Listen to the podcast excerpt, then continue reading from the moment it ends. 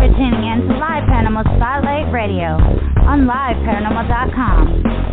Hosted by owners Robert Zarek and Nikki Para Unnormal.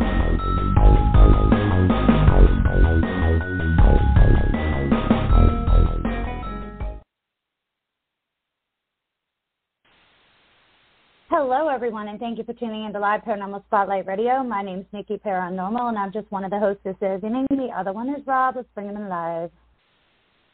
Hello. Hey, how are you doing tonight? Fantastic. How about you?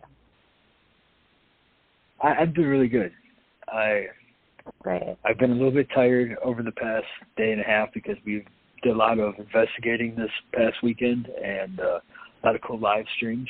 Hope uh, hmm people actually caught that, and um, overall pretty good. I, I I think anytime you're coming off a successful weekend of uh, investigating and live streaming, it's it's good. Oh, definitely. I like to think so.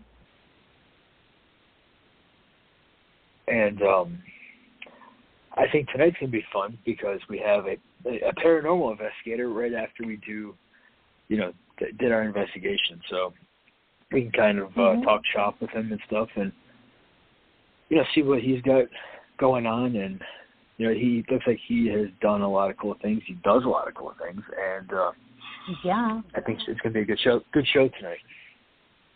definitely. I agree. Maybe he's got a take on, uh, maybe we get his thoughts on haunted objects. You know what? We I, a lot of people know that we have a a doll that we take with us Mhm. on a lot of our investigations. And um hmm unfortunately it's probably my fault and he was left at one of the locations we went to. So i, I don't know how that works. Like how, how would like if we have him shipped to us and is if he's claustrophobic you know what like what are we somehow breaking the rules by putting him in a box and having him shipped is he going to feel smothered you know Not know. if not if there are holes poked in it. I, I think that that it might be okay if there's holes poked Can in we- the box. should we buy him a plane ticket and put him in like a crate, an animal crate, you know, and I, I just don't know. I don't know how you transport. enclosed. Yeah, can can you like? I, I guess you have Clearly, to it has to be marked fragile. transport it Yeah. alive or haunted. I don't know how that works. I, I don't know I- if you put that on it that he'll actually arrive. Haunted. You know. Caution. So we do we do have that kind of um, kind of debacle that we left him at the archive of the Afterlife Haunted Museum in Cameron, West In Virginia the, during our investigation. Like dark room. in the dark room. So like we couldn't have made it any worse. You know, here we take you know, Chris with us and He's Yeah, I think we can- yeah. Or maybe he's now Mhm. evil. They have his soul. Maybe he was before. Oh. Yeah, I don't know. Oh. Or maybe he's right at home. We don't know. We don't know the origin of Chris. He's with his team. Um, I, I yeah, I see. That's the thing. So, you know, it's interesting. We're doing you know a haunted objects type of show tonight, talking about you know can objects have an attachment, et cetera, et cetera. Mhm. And you know, I, I have always been on the fence with that theory. And lo and behold, it seems like whenever I'm on the fence, it's like something or someone goes out of You the way get to knocked try off the to fence. yeah, prove me on the wrong Mhm. side or right side, depending on where you're at. But you know, we have a a doll that that you know we purchased a lot of, um and I mean a lot, not like it was a lot, um Mhm. of haunted dolls that were for sale, and this was one of them. And for I, I don't know what your thought process was, but for one one reason or another, you grabbed the doll and you brought it out. And you're like, hey, let's investigate with one of the dolls. And um I was like, all right, you know, let's let's see what happens. and the the funny thing is, is you know we asked the doll its name, so we got a response, Chris. Fair enough, you know, right. Chris. Okay, cool. Mm-hmm. And then we t- went on a second investigation. Um, what's your name? Chris. Okay. Third, fourth, fifth investigation. What's your name? Chris. Chris. Chris.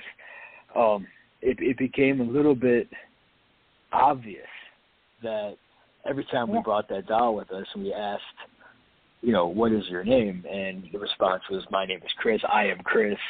Chris this, Chris that.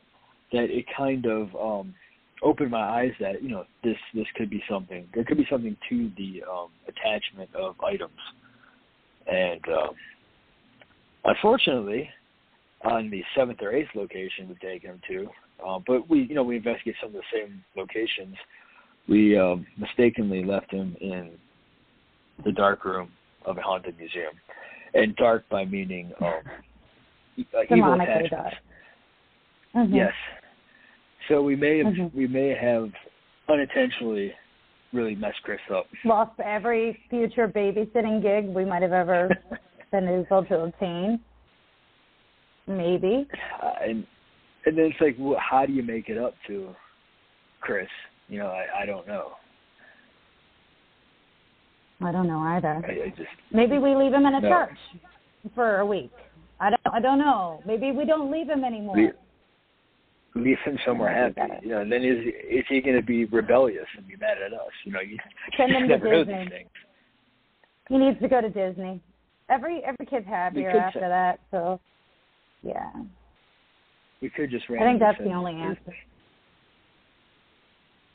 Disney. hmm Unless he's a, unless unless we're assuming incorrectly it's an adult, then we need to send him Mm. somewhere that I don't know. When I I went to know. Disney as an adult, I was pretty happy about it. We should we just should go to If Disney, especially when our our guest last month, uh, Philo Barnhart, actually gave us a good insight on all of the hauntings of Disney and some some wonderful Exactly. Walt Disney stories. So I guess Yeah. we, we we we might have an in on where to go and what to do. It's true. Totally true. But follow following up with our our talk on haunted objects and our coming off our weekend of investigations, I think it's only natural we bring our, our guest on tonight. Uh, bring Tony on Yep. and uh, let's let's talk to him and see what what's going on with him. Yeah, let's do it. All right. Hey Tony, how are you? Good. How are you guys doing tonight? We're we're doing pretty good. I, we just came off a uh, weekend, a long weekend of investigating and live streaming and doing a lot of special events. It seemed like they were, believe it or not, it was like clockwork. Everything ran smoothly. Um, you know, when you, when it comes to live streaming, streaming from haunted locations and stuff, you know, you lo and behold, you'll you'll get some kind of like funky thing going on. But we released a new a new format, and uh, we had it come through our studios in Los Angeles, and we were in Gettysburg. And you know what? That that that aspect of it made it ten times better because that the solid um, broadcast right from from California never was interfered. You know, when we're going to these locations and stuff, there's always some kind of interference or issues Right. or you know, the spirits. I, I think the spirits sometimes don't even they, they laugh. They're like, yeah, let's cut the feed. You know, and, and then they laugh. They get a kick out of it. So That's it, very true. it yeah, it was one one of one of those weekends that we had a lot planned and it all worked perfect. So Good. Good. we're we're, do, we're doing really good. Just a little tired, you know, because you you you very you don't Oh, yeah. sleep much, and then No. tra- travel back. You know, Right. so I don't think I could tell Right. you about the the long nights that a, a paranormal investigator. You know, I wouldn't say suffers No. from, but it's it's draining for sure, uh, but it's something that you know you have to do to gather information when you're on a on a haunting investigation. So yeah, it's it comes with a job, you know, being tired. Exactly. it, it is, and you know, it, it doesn't hit you till like a day or two after. I notice, at least for me. Yep. You know, like I'll, Right. I'll have the, Mhm. you know, and I think there's just the adrenaline of like doing, you know, the investigation and stuff, and then like the the awful dread of the drive home. I think is like one of the most Yeah. awful feelings and sensations that I, I have. You know, because most Yeah. of my travel Mhm. trips are usually five hours, and uh, Right. knowing that I just spent you know four or five, three or four days of not sleeping, then on the fourth day I got to drive five hours. I I really I procrastinate leaving, Yep. and then on top of it, then then it's like it, I I always say, you know, I want to leave by noon, and then then I'm like, well, maybe by two. Next thing you know, it's like six p.m. and I'm like, dear God, you know, after dinner I got to go. You know, and then I Yeah. don't get in until midnight. And it's like one. I could have just stayed and investigated. So Yeah. at least that That's that's the uh, That's a very that's familiar my story. unfortunate. Yeah, definitely. Yep. Because it's just uh, Mhm. it, it gets gets you. So Yeah. we appreciate you um, coming on our coming on our show tonight. Uh, we, we've been Thanks. talking about um, you know our investigations and obviously haunted items, and um, you know we want to get your take on both. And it's kind of cool Right. because you know we do many different uh, topics and stuff on our our show, and have different, Mhm. many guests coming off of you know all of our investigations. It's nice to kind of talk shop with uh, you know another paranormal investigator. Right, right. Yeah, well, you know, there's a there's a, a lot involved in uh, in doing an investigation. Uh, matter of fact, we just uh, were at the Conjuring House in Rhode Island uh, last night, and that's why I laughed when you when you said about the travel home because it was about two and a half or three hour ride home for me from Rhode Island after after doing that. But it was actually more of an event that we held there. We had a we showed the Conjuring Devil Made Me Do It movie. Showed that Mhm. to a group of about 20 people, and we had dinner, and then we took questions and things, and then we had them investigate the house for a couple hours. These these guests that we had to to see what it was like in that old old farmhouse built back in the 1600s. You know, that's the house that the Conjuring first Conjuring movie was was even about. So that was it's an interesting place. I can tell you that. Mhm. Did you did you capture any kind of good activity yesterday or anything? No, uh, I didn't. No, but I think some other people some other people did. They they heard a they heard a, a voice in the basement uh call out something, call out the name Michael. Call out the name Michael in the basement. There's a lot of activity that happens, but you know when you got a bunch of people, uh, a bunch of guests that came there, were about 20 of them, you know, you're not going to get the kind of uh EVPs or the kind of uh evidence that you would normally get if you went in, you know, onesie twosies. A lot of people just it it it, it doesn't do well as far as doing a real investigation. This is just more or less to show them, you know, what the house is like and just give them like a mini investigation of it after we after they watch the movie. But I we've had we have been there prior, and uh, there is things that have happened, and uh, orbs, noises, uh, um, psychic light rods that we saw, uh, voices that would emanate from nowhere. Once in a while, we'd pick up a lot of activity happened in that in that house uh, to the Perron family, and I believe there's still activity there even today. You know. No, for sure. I think it's uh it's a, it's a really cool location, and Yeah. you know it it's, it's You one of those there? that have you, um have you been, have you been there? I I have not I've not personally been there, but I know people who have have been there, and you know we we're, Mhm. we're planning on going at some point. Yeah, I think Yeah. you'd enjoy it. I think you'd enjoy it because it does have that aura about it. You know, it's an old farmhouse. It's uh, you know built in the 1600s, I believe, or or, or very very early 1700s. It's very old and rustic, and uh, you know there are five girls that live there, the Perron family, and the husband and the wife. And you know Carolyn Perron had a lot of activity happen to her, the mother. Uh, she's she's the one who said she had this vision at the foot of her bed called Bathsheba Sherman, an old haggy-looking mm-hmm. thing. With she said her head looked like it was like when somebody hang you hang somebody and they their their, their head snaps and breaks.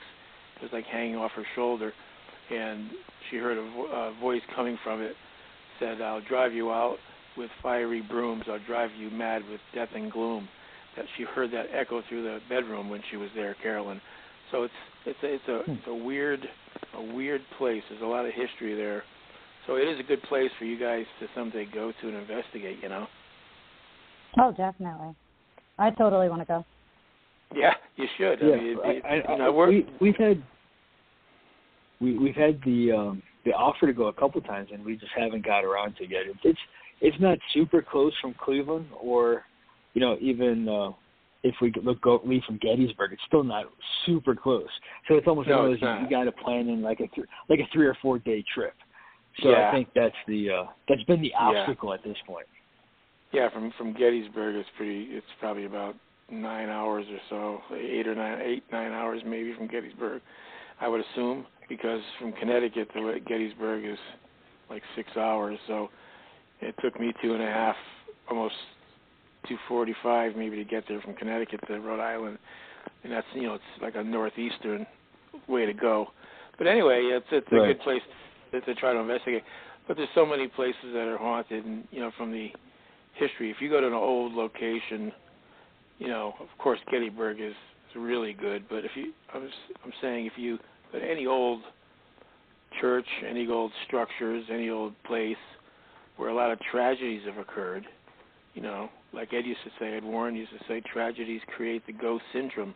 The older a place, the more tragedies occurred, and the more spirit activity you're going to find through those tragedies, such as murder, such as you know sickness and death and suicides that happened on that land, perhaps, and you'll you'll there'll be earthbound entities there, you know. So that's that's why New England is is such a great place in the United States to investigate because it's old. Right, and I know we, we spent a lot of we spent a lot of time in Gettysburg, and uh, right. uh, Nikki now works full time in Gettysburg, at uh, right. mm-hmm. you know one of the most haunted inns in America. So you know we we we do a lot out there, and, and you know the, the tragedy and everything that's based in, in that area is quite. It's it's really makes for some interesting paranormal investigations to to say the least. But you know it, it's right. it's just all around like like Nikki says, you could probably go investigate the the Sheetz gas station because something happened on that land. You know, it's uh I'm sure Very it used to be a field hospital. Right. Very very Yeah. possible because because you know uh the spirits are all around us anyway. I mean, there's spirits around us all the time. Some make themselves known, some don't. Some remained earthbound. Some some have come back uh, for, for a short period of time, like a visitation apparition would happen to people. In other words, just to give you an example, what I mean when I say something like that is, you know, like a mother or father is asleep in their bed and their their young son or daughter overseas in a war, uh, serving overseas, and they get killed over there. Moments later, some we've gotten reports. Moments, seconds later, these people see a vision of their son or daughter at the foot of the bed. They they awaken, and there's their son or daughter, glowing like a specter, and then they disappear. You know, a visitation apparition to let them know that, hey, I'm okay, ma. Don't worry, I'm still alive in spirit. So yeah, you get a million kinds of different phenomena that can happen to people, and so it's it's very interesting to find these things. A lot of the hauntings that we go on are earthbound entities, ones that haven't left for various reasons, simply because they they are more familiar with their surroundings, and perhaps they weren't like perhaps they weren't that religious in life. They never thought about God. They didn't pray a lot, and then when they pass away, even if they're offered the light, which a lot of people are offered the light right away to go towards, a lot of people don't even go towards the light because they say to themselves, "That can't be for me. I'm, I wasn't that good of a person. I never even believed in God or heaven. So I'm going to stay right here in my house." And they just discard it, and they just stay in their house where they're used to their their belongings and their and their, the stuff that they acquired over their lifetime. And it takes sometimes years and years for them to realize that that's not the right place to be. Earthbound, they need to go towards that light and you know go towards heaven if they're offered it. Right. Definitely. that's a that's a great description. You know, and I I, I totally agree with that. And um yeah, it's it's interesting with with the different phenomenon, the different ways they present themselves. We even notice Right. that um you know, with, even with the devices, we notice some work some locations, some at others, and you know, some Right. have you know Right. spirits have their own particular one that they prefer to use. You know, and Yep. um Yep, absolutely. Yep. Yep, that's true. Uh, so yeah, you know, we use equipment too when we go on our cases. But when Ed and Lorraine used to do it years ago, they didn't uh, use any equipment because they didn't have any. The only equipment they had Right.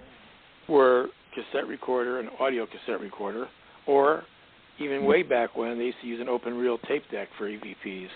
Ed would carry around this portable open reel deck, you know, pretty heavy, 25 pounds or so, and he'd set Right. up with a microphone. And he'd set up with a microphone and he'd listen, and he'd even do interviews with that thing. And then it went to audio cassette because remember they started like in the mid 50s, going on cases and going to haunted locations, and it all happened with Ed and Lorraine Warren because Ed lived in a haunted house when he was a kid. From age five to about age 12, he lived in a house uh, in Bridgeport uh, that was haunted, and everybody knew it, including his sister knew it, his father knew it. But his father said to him one day, because Ed relayed this to me once, he said, "You know, my father was a very like logical guy. He was like a state police officer. He's very logical. He looked at me one day, and I was like about nine years old. He said, "Hey, Ed, there's a logical reason for everything that happens in this home." And then Ed would laugh at me, and he'd go, "But, but my father never told me the logical reason. He would say there's a logical reason, but he wouldn't explain anything." So the father even knew things were happening in that house. And when Ed joined the Navy uh, in 1943, at age 17, he said, and he was going to marry Lorraine. He didn't marry her yet until he, he was on survivor's leave uh, later in May. Uh, he said to her, "When I get out of the Navy, I'm going to find out if other people have had the kind of haunting phenomena happen to them, like I did in that house in Bridgeport." and Lorraine, remember, 17 years old, she had psychic ability, but she never saw a ghost or anything. She said, "She hmm. said, Ed, you guys are all you guys are all reading the same books. There's no such thing as ghosts. What are you talking about?" And Ed looked at her and said, "That's because you never lived in a haunted house like I did. I know there's ghosts."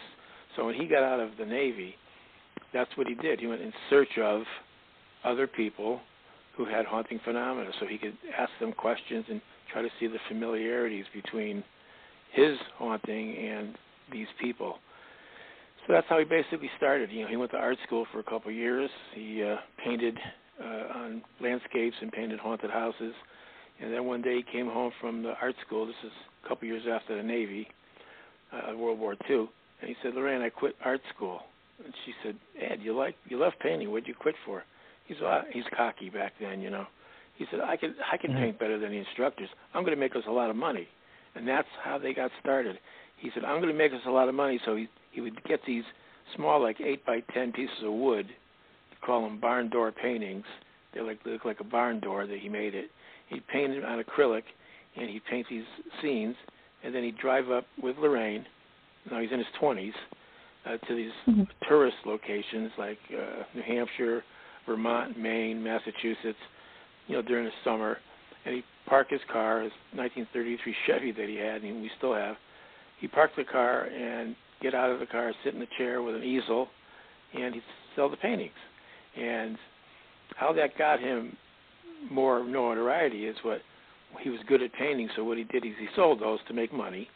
And uh, he, he said to me one time, "Oh, I make a lot of money doing that when I was when I was young." I said, "How much did you make it?" He he'd say, "Oh, I make four or five dollars a painting." I started laughing. I said, "What do you mean you're making five dollars a painting, Ed?" And he said, "He said, well, five bucks." He goes, "That's." He goes, "If I sold five paintings in a day, it's twenty five dollars." Back then, he goes, "I used to live in a. We used to stay in a log cabin up in Vermont for a dollar a day, and we'd buy hot dogs for ten cents each." He said, and twenty Wow. uh, twenty cents twenty cents a gallon for gas. He goes, so if I made twenty five bucks in a day, I had a lot of money. So I laughed. Right. what what got him into these haunted locations is he used to read Fate magazine, which I believe might even still be published today, about the size of the old Reader's Digest, like about five by seven size book. Mhm. And he used to read these haunted locations, and Ed would find out where these places were. He'd take Lorraine with him. He'd drive up to the the person's house, park in front, and he would take out a sketch pad and, and a pencil. Take him about 40 minutes to sketch the outside of the house. He'd sit there nice and take it easy, do a nice sketch of the outside of the house. And then he'd hand it to Lorraine, who was a real charmer even back when she was in her 20s. Lorraine, go up to that house, knock on the door. If somebody answers the door, just hand them the painting and say, Your husband made this nice sketch of your house. He wants you to have it. And maybe he'll invite me in. Maybe they'll invite us in and we can talk about their haunting. I can ask questions. and that's what he used to do. Nine out of ten times, even more than that, Lorraine would be waving him up from the car. Come on up, Ed. They want to talk to you, and he would pick their brain about hauntings. Wow. And so that's how he started to learn about haunting phenomena, and besides reading, of course. And then he got called on cases when he did a gallery showing of his paintings in, in his town, in his little little town of Monroe, at a little social function. And after he showed him, uh, a gentleman came up to him. This is like 1967, and said, uh, "Mr. Warren, that was very interesting about these paintings that you have in the little paragraph you have about these haunted houses. How'd you like to speak about that at our school?" And Ed was and Ed laughed and says, "You know, I don't I don't do public speaking." And the guy and the guy said to Ed, "Well, you know, uh, Mr. Warren, we'll give you three hundred dollars if you come to our school." And Ed looked up and said, "When do I start? tell me when." and he went. And so Ed did that, and and so he did it several times, and more people would call him up. Then a college called him up, and that's how they started doing the lecture tour for years. They used to do like 70 Yeah. or more lectures per semester.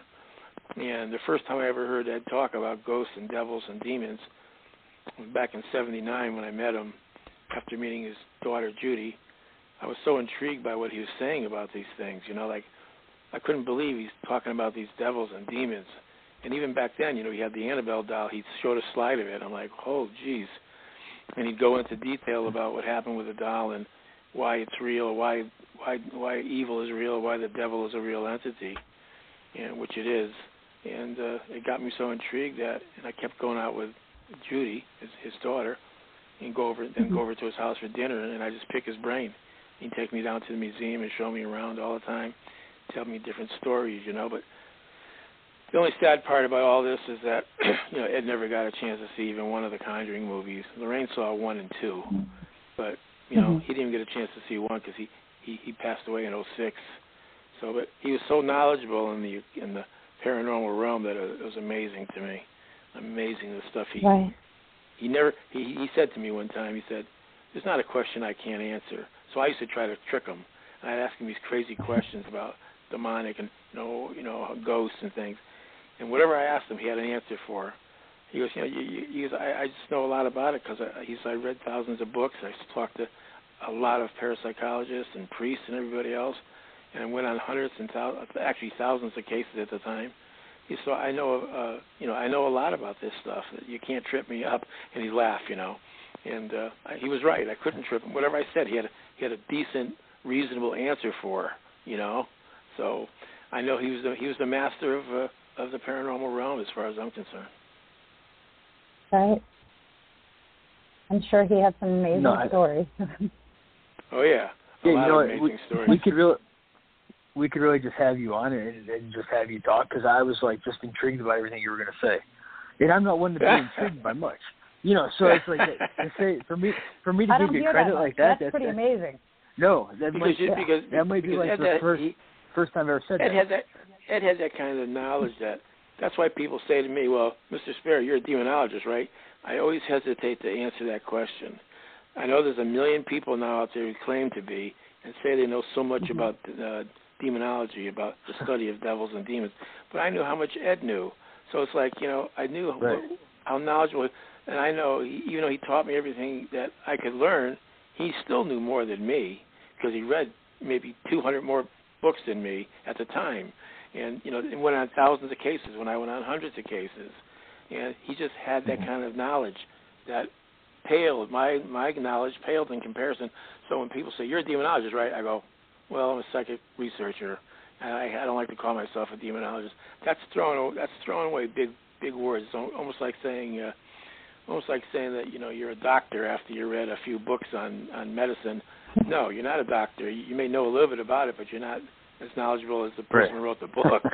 you know, so Right. Well, so and, and if I'm not mistaken, I think for about fifteen for about fifteen dollars, there's there's places you can even get a, a, cert, a cer- like a certificate that says you're a demonologist. Now, so Really? I think that- really, you know, no. I, I yeah, I think there's a, I think there's a I'm sure I, I you know it seems like the the requirements to hold that like official title are not sometimes what they're cracked up to be. So I, I like your explanation and the way you present it. That's uh, you know on point to I at least my my yeah, thinking and yeah. her thinking. Yeah, I, you know, I don't mean I don't mean to be self-effacing and like you know I'm not worthy of it, but but I'm not worthy of it compared to Ed. Compared to Ed, I'm not. It's like right. going to a, it's like going to karate school and there's a 10th degree master, and so you took karate for like two years, and he taught you a lot, right? Or three years or four years, he taught you a lot, but you're still not as good as him. He still knows more than you. No matter what you say, you could you could open your own website and say that you're a karate master, but you don't know what he knows. You, you know what I mean? So I, I, mm-hmm. I to honor him, I don't I don't say yes, I'm a demonologist. I just say I'm a psychic researcher. Nice. I like that. No, yeah, that's pretty that's pretty awesome. So, mm-hmm. so you know we have done some, uh, you know, we've done tons of research and we've done thousands of investigations, and you know, it seems like we, I don't know if it's just because of the movies and, and just in general now, but haunted objects and haunted items seem to be more popular. Um, so we stumble mm-hmm. across across it more lately than you know before. You know, and right. I, I think maybe I think people now are are kind of taking their their hauntings and maybe saying, "Hey, our haunting did not start till this item came into our house. It has to be that item." You know, not disregarding every other possibility. It's because it's, right. it's kind of you know these haunted items have brought you know kind of come into more mainstream now where i think right. you know people see it on television they're like oh my god i got a doll you know my i got my mom's doll when she died and you know the lights flicker now and or the the activity you know that was happening in their house they're not a, a, a you know they're not accustomed to it and now they're blaming the the new doll right. that entered in or the whatever right. because, so it's interesting because you have that thrown into the equation now more than more than ever yeah it's the easy explanation it's the easy explanation. Well, I just bought this at a tag sale, this doll or this object, this chair even, or whatever. I bought this at the yeah. tag sale mm-hmm. yesterday, and today my lights are flickering and I hear noises and I see stuff out of this corner of my eyes. Well, it could be that, maybe, but it doesn't necessarily mean that's what it is. It could be very coincidental that that's what's happening. Uh, but, you know, haunted objects, the attachments of haunted objects and things like that, I don't think it's as uh, as uh, commonplace as people are making it to be. I, I really don't because, mm-hmm. and the reason I don't, and it's just my opinion, and you know that's what I think, is that if the object has an attachment, it has to be from black witchcraft or a sorcerer or somebody who's very knowledgeable in incantations and rituals and prayers. And I don't know how many people are doing that. I mean, you know, maybe some, but for but there's a big difference between uh, an object that's possessed by something and an object that has an attachment or a bad vibe to it. You know, you can call it a bad vibe more than an attachment because, first of all, it's possession. God's not going to allow a human being to possess, you know, a hassock or a chair or a TV set. That doesn't happen. God doesn't allow that. That's that's not part of the universal plan. Is to have you know your grandmother sitting in a uh, residing in a couch for for a thousand years. That doesn't work. That doesn't happen. A, de- a, de- a, right. a demonic entity could. Demonic entity could because it has more power, a lot more power, and it's opposite of what God teaches. so that's one thing. So if somebody says, "I think it's my grandmother," that's that's not true. Or I think it's you know a little girl in that doll. It's not true either. Uh, that's what happened with Annabelle, where, where they had a they had a séance, and the psychic convinced the women by her by her séance.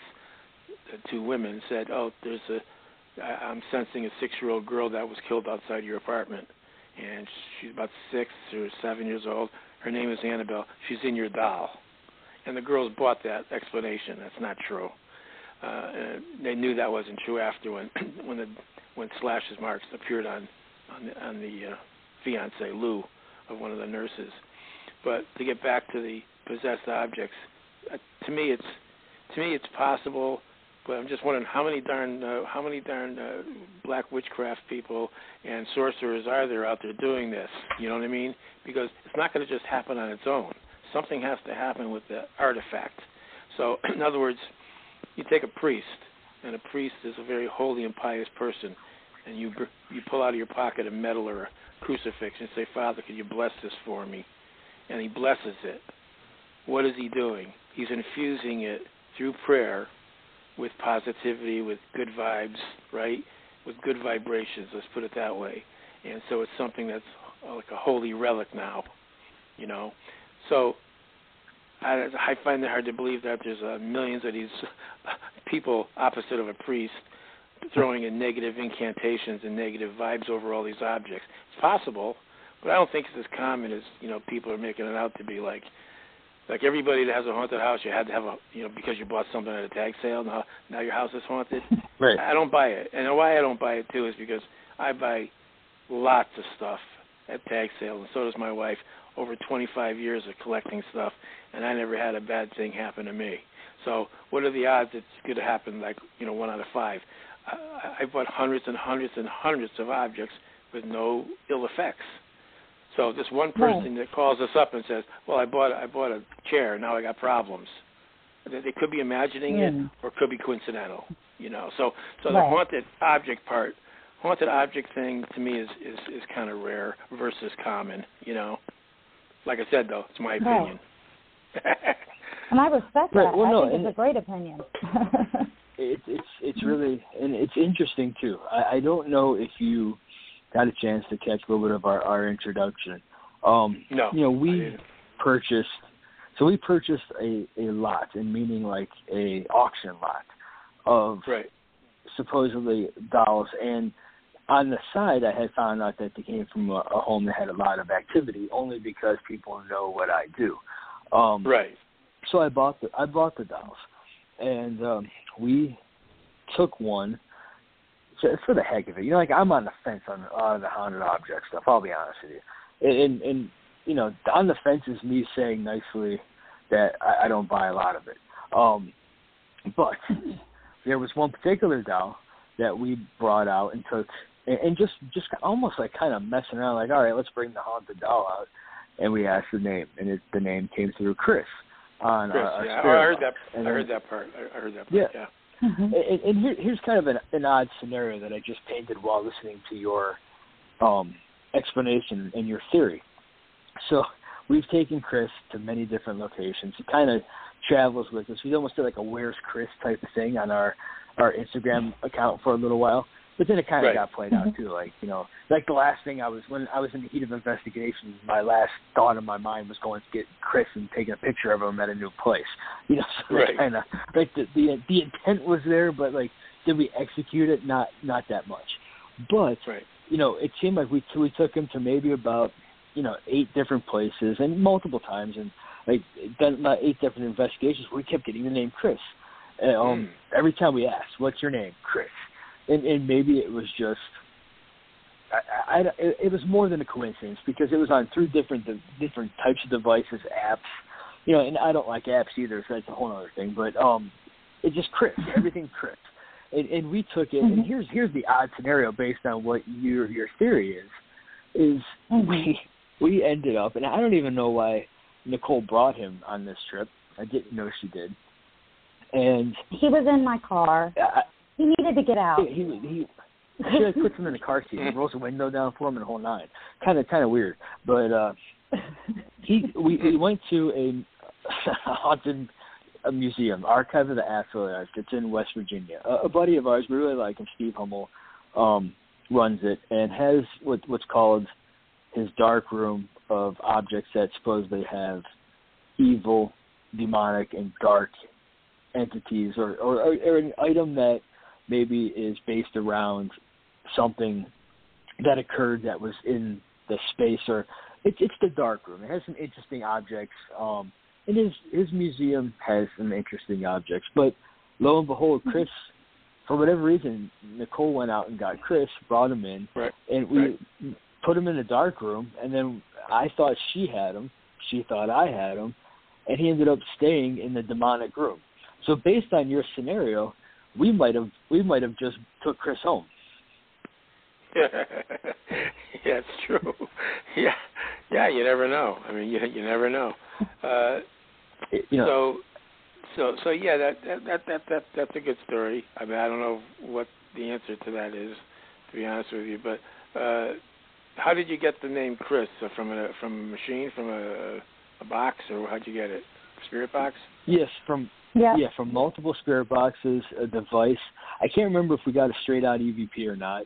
Um, but I, it, it seemed like we'd say, you know, is there a name that you would like us, you know, that's associated with this particular doll? And every single time it was Chris, and it was the locations were different. So you know, I was thinking, Yeah. is it you know, the boxes, we take it the out of the spirit first boxes were different. Yeah, probably like four Well- or five different spirit boxes. Locations Yeah. were different. Yeah. Yeah. You know, Yeah. Well, you know, we tried you know, to you, put some variables. you were picking up. You you were getting some some entity coming through that was saying it was Chris, but then again, but then again, was it was it a human spirit? Probably not. you know what I mean? mean? 'Cause- so, so because you know what what does a diabolical or demonic spirit want to do? The, the diabolical or demonic spirit wants to confuse and trick. Right. They're very clever. So it can be saying in it, just like when you use a Ouija board and you say, "Is this my grandmother Sally?" and it comes back and says yes, and then you try to test it and you say, "Well, Aunt Sally or my grandmother Sally, what'd you get me for my 15th birthday?" And Aunt Sally comes back, "I got you a red bicycle," and you say, "Wow, that's my Aunt Sally because guess what? I got a red bicycle." It's all meant to deceive. It's all meant to deceive you Right. Into thinking you're talking to your grandmother. That's where the problem arises. So that you can never really trust what's coming through the box. If you're going to ask that question, or for me, I should say, and ask that question, I would say, in the name of God, I ask you to give me your name. In the name of Jesus Christ, I would ask you to give me your name. And then if it did give you a name, then I would say things like, you know, do you believe in God? See what the answer is. Are you in heaven? Mhm. No, no. Are you in hell? Wherever. Uh, can you recite the Our Father with me? Do you know what the Our Father is? I would get into a religious thing to see what I'm dealing with, uh, because demonic spirits sometimes they will, but most of the times they'll shy away from doing stuff like, "Yeah, I believe in God." They won't answer that, or or God is good. Is God good? Is God, you know, the best? See what the answer is, if you get answers at all. But that you know, now you're playing around. Now you're, it's almost like you're playing with a Ouija board, which is a dangerous thing to do. So the spirit boxes and things like that, they're they're okay if you use them properly. Just like if you were to use a Ouija board, I would always protect myself by envisioning myself uh, in a glowing white light all around my aura, all around my body. I would just close my eyes and envision a white light, which we call a Christ light or God's light of protection, and ask God, please protect me from anything evil or demonic or or uh, inhuman. You would ask that and for guidance, and you would ask for protection from God before you ever use that spirit box or Ouija board, because that's where people get into trouble when they start to. Because you know, and the stuff that Ed used to investigate, and Lorraine and me, a lot of stuff happened with people dabbling with Ouija boards, dabbling with psychic readers, because they're inviting in things that they know nothing about. Know nothing about. In other words, hmm. they're, cha- they're not challenging, but they're inviting in the other world. When you use a Ouija board, that's your conduit to the spirit realm. Even though people say that the Ouija board is just a piece of board and plastic, it's nothing. What are you talking about? It's just a game. Well, no, it's not just a game because you're asking questions of the unknown, and this is a method for them to give you an answer that you could understand through that Ouija board numbers and letters. So when you say, "Is there a spirit here?" and it says yes, something is moving the planchette. There are people who will swear up and down it. I know I didn't move it myself; it just started to go on its own, and that's true.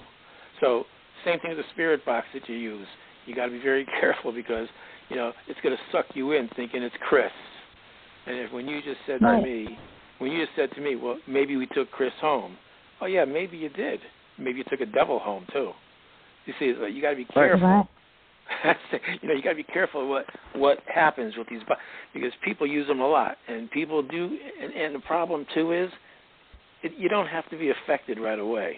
That's the problem with Right. with this whole deal is that, well, nothing happened to me. I asked, you know, on six different occasions, and it came through as Chris, and so what? It's nothing. Don't worry about. And then you know, three months later, you get in a bad car accident, or your mother gets in a bad car accident, or gets sick, and it's all because you invited in the devil, but you never attribute it to what you did prior to you never you don't think back and say, wait a minute, maybe it was that spirit box when I asked who that was and it said Chris.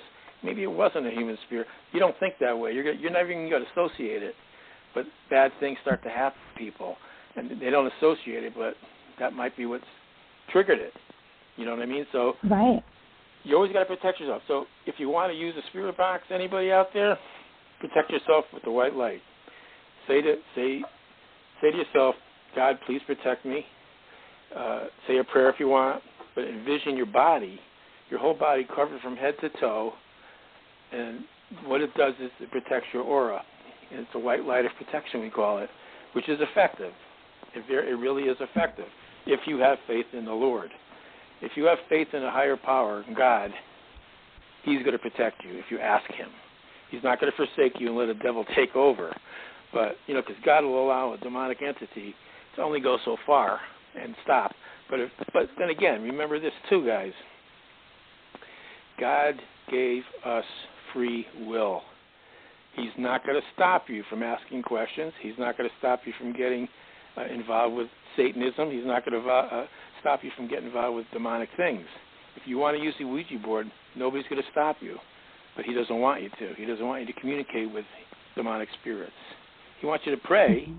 but he wants you to pray to the right thing, to him, to the saints, and things like that. So, so people who get involved in Satanism and things like that, they have a very bad time because, unbeknownst to them, you know, they're they're going against God and God's will, and sometimes it doesn't catch up to them at all in life, you know, but it catches up to them after they're dead.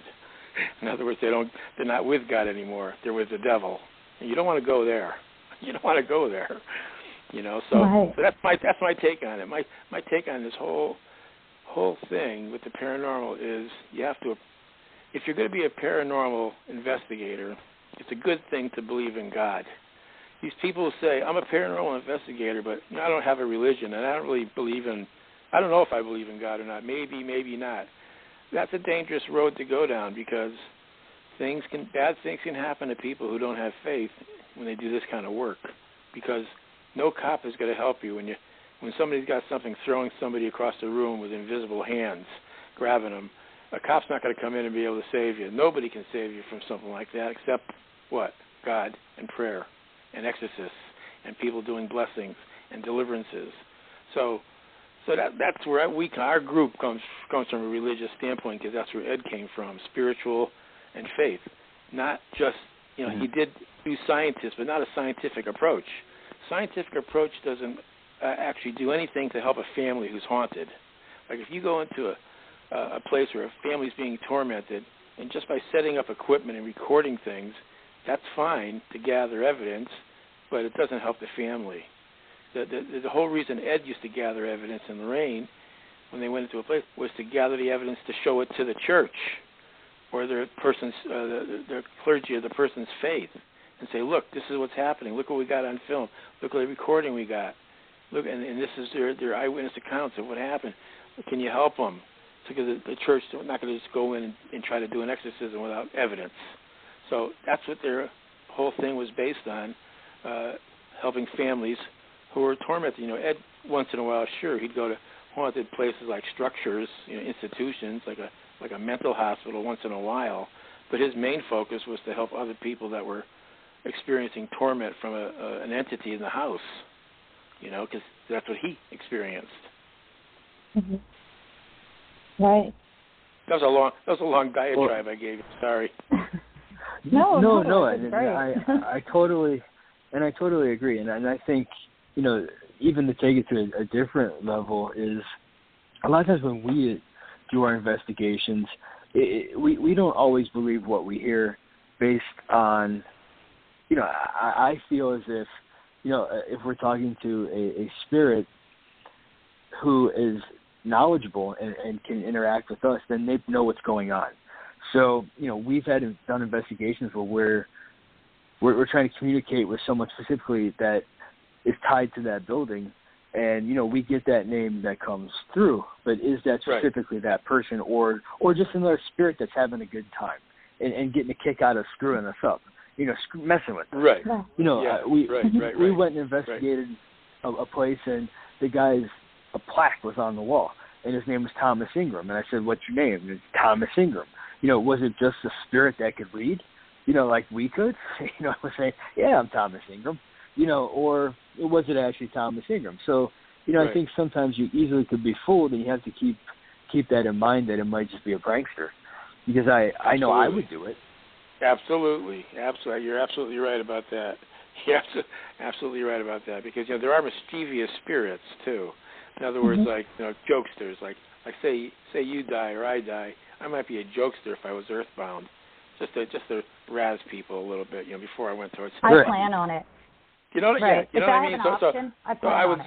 Mhm. like I said, like Ed used to say to me, I'm going to haunt a lot of people when I die. He was kidding, but maybe he wasn't. In other words, maybe he wasn't. Maybe he wanted to, because he was a prankster in life. Ed was a big jokester. He was a big Mhm. jokester. He, he wasn't like you see Patrick Wilson on the screen. Patrick Wilson does a nice job of portraying Ed, but Ed had a side to him that was a real prankster. You know, like one time he went he went to a restaurant with another couple. He and Lorraine and another couple went, and the other guy was drinking beer. And Ed doesn't drink, so the other guy's drinking beer, and Ed's saying to himself, "I know this guy's gonna have to go to the bathroom pretty soon." So Ed gets up, says he says, Ed says, "I gotta go to the bathroom." But he knew the restaurant, and the restaurant had the kind of door where you could lock it and pull the door closed from the outside, and then nobody can get in the restroom. So he went into the bathroom, Ed did, but he locked the door on the way out, knowing that the guy was going to have to go in a few minutes, and it'd be embarrassing. He said, he said, you know, Charlie got up and he went to go to the bathroom, and the door was locked. He had to go search around for the manager and get the key. So little things that Ed used to do like that. And then one time he went to England with a guy, and they, and they, and all the times Ed went to England and Scotland with Lorraine and, and other trips, uh, he could never get any good food. Always got he asked for a steak, he get like a you know one ounce thing, like a like a little cube of steak, and lousy. But Ed liked a lot of steak, so he went over there with his friend John Kennyhurst, and John says to the waiter, "I'll have a steak," and the guy brings over this humongous steak falling off the plate, and Ed was jealous of that, you know, because Ed, Ed ordered something else. So what did Ed do? While while John's eating the steak, Ed takes a, a knife and fork, cuts the steak in half, puts the, his half, one half on his plate, and starts eating and starts laughing. He goes, "You're not going to eat all that steak. I'm having half of it." He was a jokester. He liked to kid around about things, you know. And so, like one time we were in Scotland and uh, uh, the Isle of Skye, and I went into the restroom, and they, they have like these communal restrooms and stuff. We're like in a town, so it was in Portree, which is the capital of Skye. So we went in, and there was like wooden doors for the stalls. So I went in one of the stalls, and as soon as I went in the stall, Ed's Ed's banging, banging, banging, banging, like, hey, hey, hey, what are you doing in there? He's kidding around. He thinks he's banging on my door. He's banging on the door next to me with a guy in it. The guy opens the door and says, "What do you want?" Ed says, "Oh, that wasn't me. I didn't bang on your door. That guy just ran out of here. The guy just ran out and banged on your door. He was a jokester. He was a kidder." Well, I think I think you need that to kind of balance out the the Yeah. When he used to go on investigations, Yeah, he'd walk in he'd walk in the house and first thing he'd say to the family was, Okay, where's the milk and cookies? I'm hungry and then he'd settle down and he'd be serious. But he you know, he wanted to add humor to what he was doing because he knew the family was tormented. They were all serious. His investigators, like the sometimes young kids would be young twenty year olds would be helping Ed out. They were all serious and when they walk in almost like you know like a doomsday thing. So Ed would lighten the he'd lighten the the atmosphere, you know. And but then he'd get down to business and he'd be serious from then on. But when he was not in that that mode, when he wasn't like in a haunted house, he was a jokester, man. I mean, he was a real jokester. This guy, he kid around all the time, you know. We'll have to do a whole segment on that one time because that's uh, very dear to my heart. I, I enjoy pulling pranks on pretty much every investigation or saying something. That, and, and the way I look at it, as long as I laugh, that's all that matters. Yeah. You know, and, and I think I've done. I, one thing is I I know that I'm I'm not I cannot beat them to the location or if there's been a couple times I we we have to they won't let us stay at the location so we get a hotel and I remember one time I, I Right. beat them to the hotel and um I took out I got all the keys and I went into the room and I, I made it as if there was a guy sleeping in the bed. I took pillows from the opposite bed and made up like Right. a dummy guy in the bed and put the TV on. And then I put their their keys, gave them back their keys, and they walked in. The TV was on. There's a dummy in the bed, and the lady just like, I don't know, I don't think she screamed or what she did, but she's like, she's like backed out slowly. She's like, we're in the wrong room. Someone, someone's already got this room, and it was just me. I got there ahead of time. I was bored, so I made up like That's dummies. I was beds on to him. It was, See that that that's what I mean. The funny thing. You have to have a little humor infused in that kind of work because it's very serious work and you can't just you can't drag everybody down with the seriousness of it. You know what I mean? It's like you want to lift their spirits a little too and and and like break break the tension kind of thing, you know. So that's you know, that's that's what I like. I don't like when I have a, a place I'm going to. Uh, I take a fairly new investigator with me, and they're all like serious, and they're all like somber, and they're like, acting like you know somebody's going to jump out and slash their throat. They're so afraid. I don't like that. I like a little bit of humor infused within that. You know, like lighten the load a little bit. You know, like you said. So, yeah, that, that, Right. that's that's the method that we use too. You know. Well, sadly enough, it looks like our our interview is coming to an end. So we're gonna have to we have to re- like schedule like a part two or something to this. So, you know, it, it's been our our pleasure having you on. Do you have anything Well, that you'd like to plug? Oh, yeah, yeah. I'd like to plug the uh, uh, the Paracon that we're having in uh, October. On October 30th, we're having a. It's called the Warrens Seekers of the Supernatural Paracon, and it's going to be in the Courtyard by Marriott in Waterbury, Connecticut. And people who are interested in going to this, we're going to have about eight speakers. We're going to have oh artifacts in the museum. I'm bringing uh, in a separate room. I'm bringing the Annabelle doll, the Shadow doll, the Satanic Worship Idol, the plastic dinosaur from the Devil in Connecticut case, which is the Conjuring movie. Even though it wasn't focused in the movie, it was featured in the book. The, uh, creature that David Glatzel had, and then a surprise artifact from our occult museum is going to be there, also in a separate room. And we're going to have about 50 vendors there uh, from all over the country. Uh, people par- selling paranormal equipment, psychic readers, healers, Reiki healers, people selling uh, various books and uh, crystals and things like that.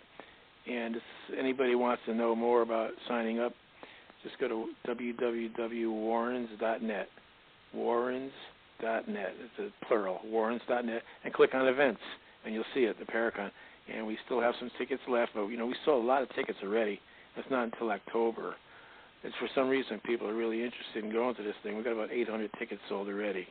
So Wow. uh, you know, so we're not we're not going to go too much more, maybe a thousand tickets, and then we're going to stop. We don't have, you know, it's a, just it's a it's a big ballroom place, and separate rooms too for the uh, artifact room and for the speakers. But it's still a lot of people showing up, so we have to you know put a limit to it. But just go to warrens.net, click on events, and you'll see all about it. It tells you all about the speakers, the guest speakers, and all of that. Like Ryan Buell from Paranormal State will be one of them. Uh, UFO guy will be another guy it's going to be fun. It's going to be really, and all of my team will be there. My wife Judy will be there, and I'll be there, of course, and we'll be interacting with everybody. So it'll be it'll be really fun. Sounds And good. you and you guys and you guys are invited for free.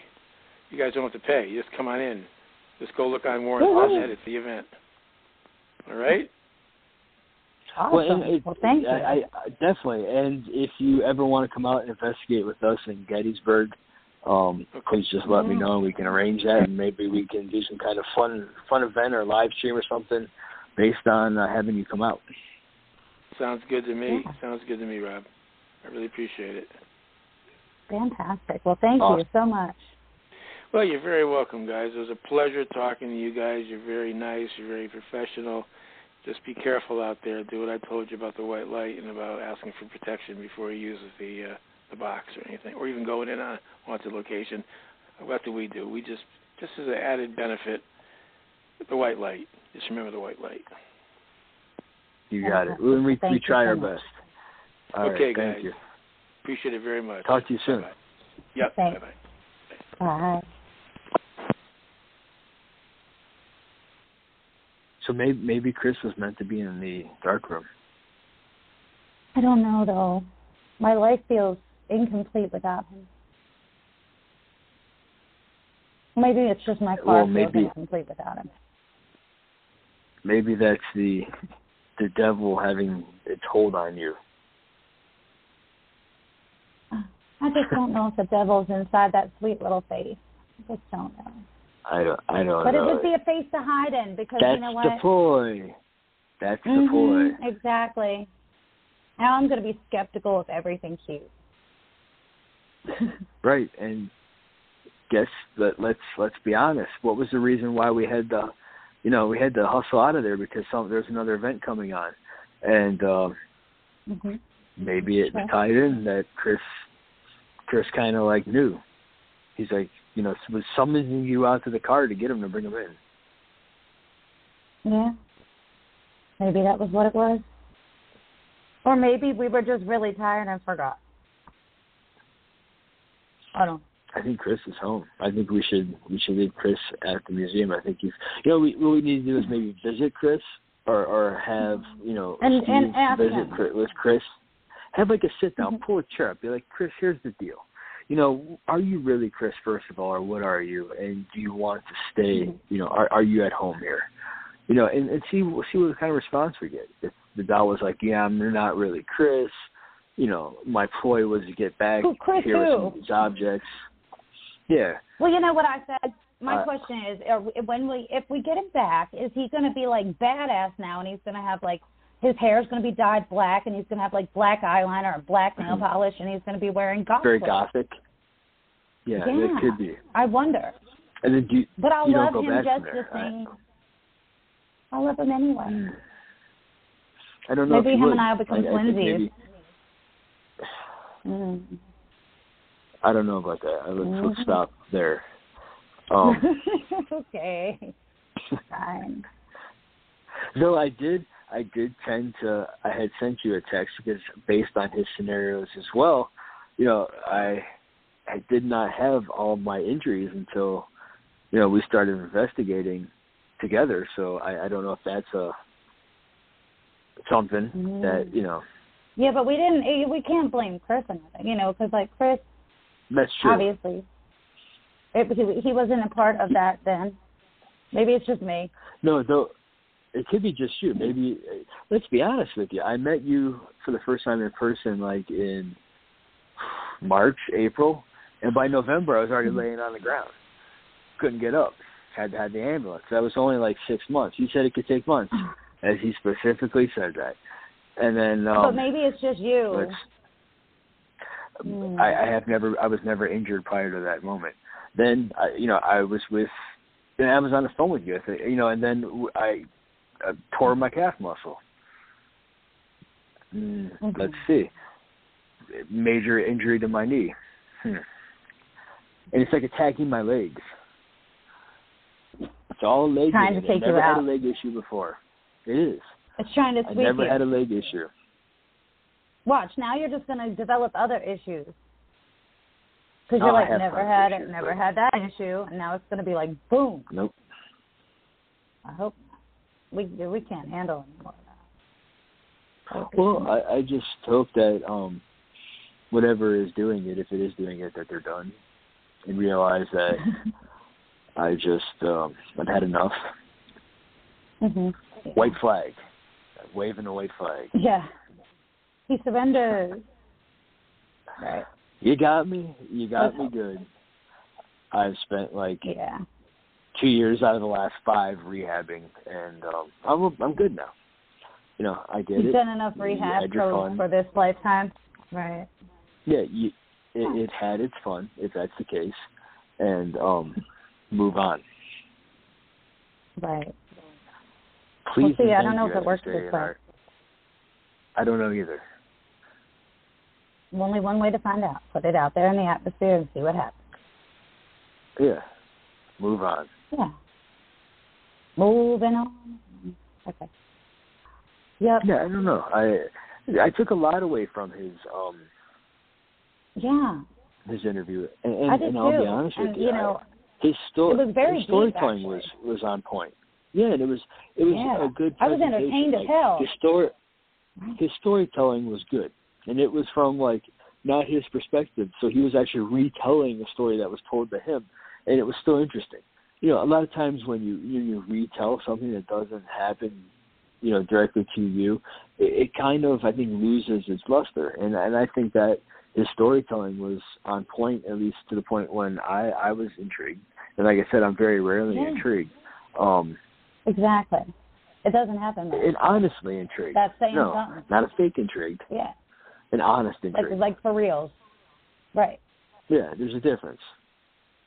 Yeah. You know, I, and I and I think you know I me well enough talk to from him for hours. Like I have a lot of questions, Yeah. you know, and uh, you know, obviously, you know, the show's only so long, so it's not like I can really ask them all. But like, I, I have That's a why lot we of need questions. to have like like a reoccurring spot maybe. I think we should send him a message where like look we've we've talked about it. Um and Mhm. for a good two minutes and we we both were in agreement that we need to have some kind of reoccurring spot on with having you on our show because it's um you know, even his his his stories were great. We had like a story time. yeah. And then like uh Ooh, you know, some Q and A he could just do a story feature, and we could just feature one of his stories. Maybe he would be willing to do like a like a, a spot doing And- that. Well, right. I know on his site they have a bunch of different cases and stuff. You know, there's a lot of there's a Mhm. lot of possibilities there. Um, Definitely. yeah, and like I said, I was definitely intrigued and it was definitely cool. And you know, you know that I'm being sincere because there's a lot of times that we're out there I'm like, oh, that's really great. And then we get in the car, we go somewhere, and I'm like, that wasn't that great. And you're like, yeah, you didn't have to even tell me. I knew what you were thinking. You know, but I'm I'm Mhm. legitimately intrigued by his stories, and Yeah, think I want to hear more. So Me too. we'll have to uh, leave that open to him. We should. We should do that. Well, we will see everybody on our next show, and I hope hope everyone got a chance to check out and enjoyed our live streams this past weekend because they were very unique, and it was our Yes. first time doing them in, in mass production where we did them multiple days from the same location, and um, we will be putting them up in segments relatively soon. I don't want to give a date on it because that would be kind of the the Then we'll anxiety just mess it up. Yeah, Well, then we'll just not- mess it up. If I Let's say be it's gonna be done, yeah, within the next couple weeks, we will have segments put up. If you did not catch it When live, it happens, we did it. you'll know. Yeah, Covered and, and Okay. you know, wa- wa- which was cool is we did live streams and live streaming investigations, and uh, we got a chance to review a little bit. Um, and I think there's some there's some compelling responses. Definitely. Definitely. So And some You know, not didn't- so funny responses from entities. Yes. And then some that some Yeah. that like made no sense, but yet it was clear as day responses. Like um, right. on we had a you know a live ghost box session with Richard Grieco, um, the King of Twenty One Jump Street, and he was, you know, he got a message, and I can't remember now if it said Richard first, but it said, you know, Richard It's- Grieco it had said it did. I, yeah, I think it did too. I- I'm glad you verified that. It, you know, Richard Grieco asked, "Do you have a message for me?" And within instant response, it was, uh, "Richard, go get toilet paper, or you need toilet paper, Yeah. one of the two. One of And, those. It was uh, along the lines of expressing that he needs toilet paper. Right. And, if a spirit feels kind so an- compelled to say, "Hey, dude, you need TP," I'm thinking that like maybe it's time to listen. Maybe maybe you're out. Yeah. It's a very helpful spirit. I wish whoever was like, if they were instead of screwing with my legs, they would be like, "Hey, you need toilet paper," or "Hey, watch your step." You know, don't jump.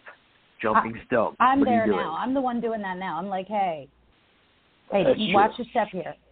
hmm Yeah. Which is ironic too, because I almost jumped off the porch at the uh the haunted museum because I felt compelled to. Maybe it was Chris. One last, he had one last push behind him. Was like, jump, man, jump. Yeah, do it, do it. You know, seems like You'll something the all devil would do. yeah, it's fine. Yeah. It's only from the roof. You'll be okay, man. You'll land on your you'll land on your feet. And I remember exactly. telling you that too. I was like, man, for some reason I thought I was going to jump on there, and I was like, no, I better not. That that was the right. the good the good entity that's with me was like, you know, like one on each shoulder Don't type do thing. it. Like, oh, wait a minute. Yeah. Yeah, Danger, danger. I think that was it. yeah. Well, I, I hope everyone enjoyed the interview as much as we did, and I hope everyone enjoyed our live streams. And we'll be putting out more evidence this week, and uh, we'll see everybody next show. Yep. Everyone take care. Have a great week. Goodbye. Bye bye.